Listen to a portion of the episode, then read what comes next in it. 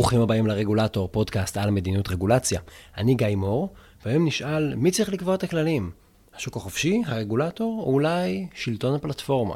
הפרק של היום הוא חלק מהפינה האקדמית, שבה אנחנו מסתכלים על מחקרים ומאמרים אקדמיים, ומנסים לראות איך הם משימים לפרקטיקה שלנו ואיך משפיעים על כל אחד מאיתנו, ואם יש בהם אולי רעיון מעניין. יש לא מעט כאלה, בואו נסתכל על אחד מהם. הוויכוח המסורתי סביב רגולציה עוסק בשאלה האם עדיף לתת לכוחות השוק להתנהל, או שאולי הממשלה צריכה להתערב. ובעצם יש פה שאלה יותר עמוקה, האם כוחות השוק יכולים להביא אותנו לתוצאה הכי אופטימלית, או שאי אפשר להגיע לתוצאות אופטימליות בלי שהממשלה תתערב ותפתור אה, כל מיני כשלי שוק. בעצם, במהות, אפשר להפשיט את זה ולהגיד שיש פה פשוט ויכוח של בעד ונגד רגולציה. עכשיו, בדרך כלל, כשאנחנו מנהלים את הדיונים האלה, אז יש פה איזה ציר חד-ממדי שעליו כולם רצים. מצד אחד אה, יש אה, מי שאומר שצריך רגולציה ממשלתית, מצד שני יש מי שאומר, אני, אני סומך על היד הנעלמה של השוק החופשי. בעצם החברות יכילו על עצמם, אם הם ירצו, רגולציה עצמית וולונטרית. אבל מסתבר שהחלוקה הזאת של מצד אחד רגולציה ומצד שני שוק חופשי, היא לא כל כך רלוונטית, ואנחנו צריכים לצייר פה סכמה חדשה. מאמר חדש מצביע על ההתעצמות של מודל שלישי, רגולציה של פלטפורמות. בעידן המודרני צומחות כל מיני פלטפורמות ענק, שאתם כבר מכירים אותן, למשל אמזון, Airbnb, אובר, חנות האפליקציות של אפל, אפילו טינדר. הפלטפורמות האלה מאסדרות, הן מתנהגות כמו רגולטור, ומאסדרות את מערכת היחסים של השחקנים שכפופים לאותה פלטפורמה, שפועלים באמצעות אותה פלטפורמה. זאת אומרת, עד היום אמרנו, יש מצב אחד שיש רגולציה ממשלתית ומצב שני שאין רגולציה, שוק חופשי ואנשים יכולים לעשות מה שהם רוצים, זה לא כל כך מדויק. כי למעשה בהרבה מאוד שדות כבר אין מצב של ואקום, של שוק חופשי, שכל אחד יעשה מה שהוא רוצה, כי יש לנו את אותן חברות עם תשתית, עם פלטפורמה, שהן קובעות כללים, ממש כמו רגולטורים ממשלתיים. המאמר הזה של אלומת צרניק מסביר שהיום החלופה, או הדילמה, היא לא בין שוק חופשי לבין רגולציה ממשלתית, אלא בין רגולציה ממשלתית לבין רגולציה של פלטפורמות. זאת אומרת, זה לא באמת שוק חופשי. ואז השאלה היא, מה עדיף? הממשלה כרגולטור, או אולי אמזון או אובר כרגולטור? זאת אומרת, השאלה הנכונה שלנו זה לא אם אובר היא חברת מוניות, אלא האם אובר יכולה להחליף את משרד התחבורה. והאם אמזון יכולה לייתר באופן מלא או חלקי, את התפקיד של הרשות להגנת הצרכן. זאת הדילמה. בואו ננסה להבין רגע מה הפלטפורמות האלה בעצם עושות.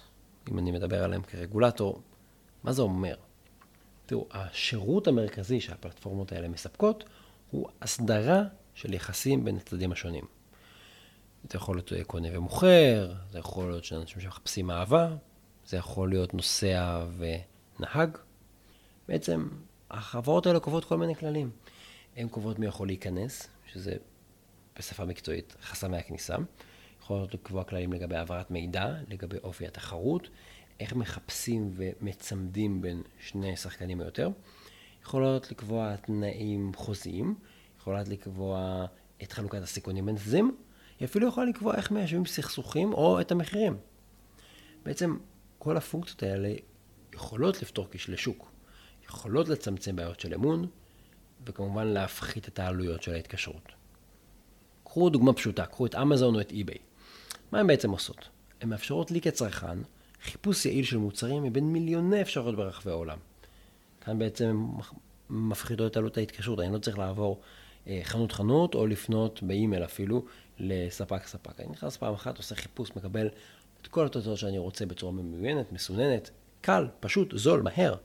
אבל צריך להגיד, התרומה האמיתית של אמזון ושל אי-ביי, שבזכותן אנחנו מוכנים לתת אמון במוכר, שאנחנו לא יודעים עליו כלום, ולמסור את פרטי האשראי שלנו כדי לשלם מראש לאדם זר שנמצא בקצה השני של העולם, שאני לא אראה אותו לא לפני ולא אחרי הטרנזקציה הזאת.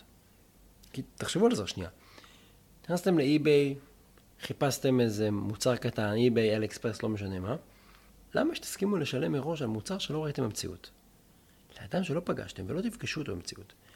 וגם אדם שאין לכם שום סיכוי למצוא אותו אם משהו ישתבש. את צ'אנג מסין, אתם לא הולכים למצוא. התשובה היא הפלטפורמה.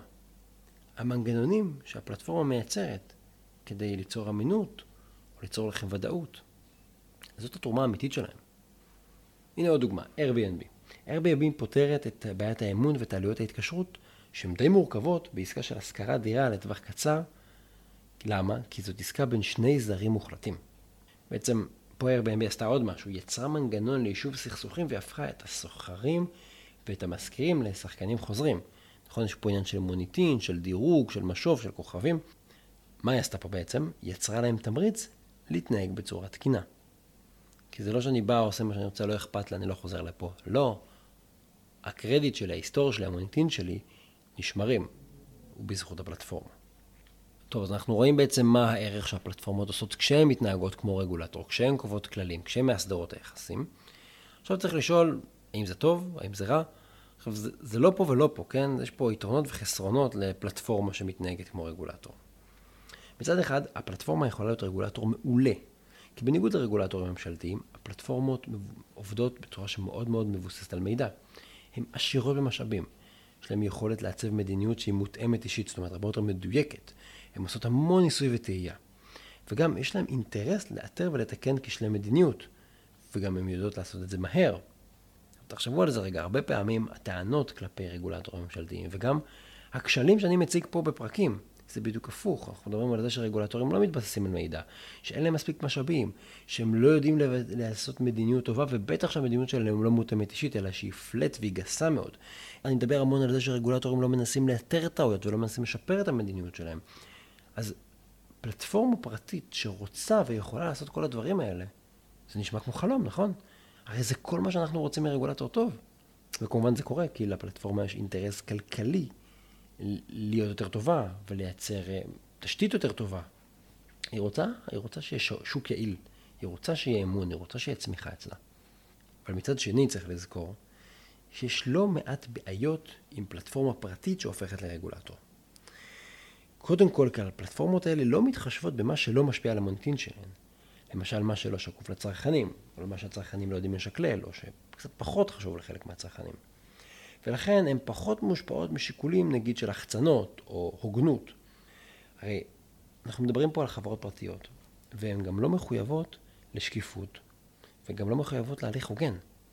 אתם אולי שמעתם על זה שלפעמים פייסבוק פשוט מעיפה משתמשים מהרשת שלה. למה? היא לא מסבירה. היא לא מסבירה לפני מה בדיוק הכללים, והיא לא עושה הליך הוגן של בירור לפני שהיא מסירה או חוסמת פרופילים. אז למרות שיש לפלטפורמת אינטרס לקדם תחרות בין המשתמשים בפלטפורמה, האינטרס הזה ייחלש גם אם הפלטפורמות עצמן משתמשות בפלטפורמה. כן, אם אני גם בעל הבית וגם שחקן בפנים, לא יודע כמה תחרות בא לי שתהיה לי. קחו לדוגמה את אמזון, רוב הטענות בהקשר הזה הן כלפי אמזון. אמזון היא מאסדרת את השוק שיש תחתיה, אבל היא גם מוכרת מוצרים על גבי הפלטפורמה של עצמה. עכשיו, גם אובר נגיד, אובר בעלת אינטרס להבטיח שהנסיעות יהיו אמינות ובטוחות, אבל לא בטוח שאכפת לאובר משיקולים חלוקתיים. למשל, לא בטוח שלאובר אכפת אה, מה תהיה זמינות התחבורה באזורים שונים של העיר. אולי אה, האלגוריתם של אובר ינתב אה, את הנהגים לצפון העיר, שם יש אנשים עשירים ונסיעות ארוכות ויותר רווחיות, ולא יהיו נהגים של אובר בדרום העיר בשכונות העניות. היא תנסה לעשות את המקסימום כדי למקסם רווחים ותועלות, שזה על פניו זה בסדר, אבל יכול להיות שזה פוגע בדברים אחרים כמו השפעות חלוקתיות.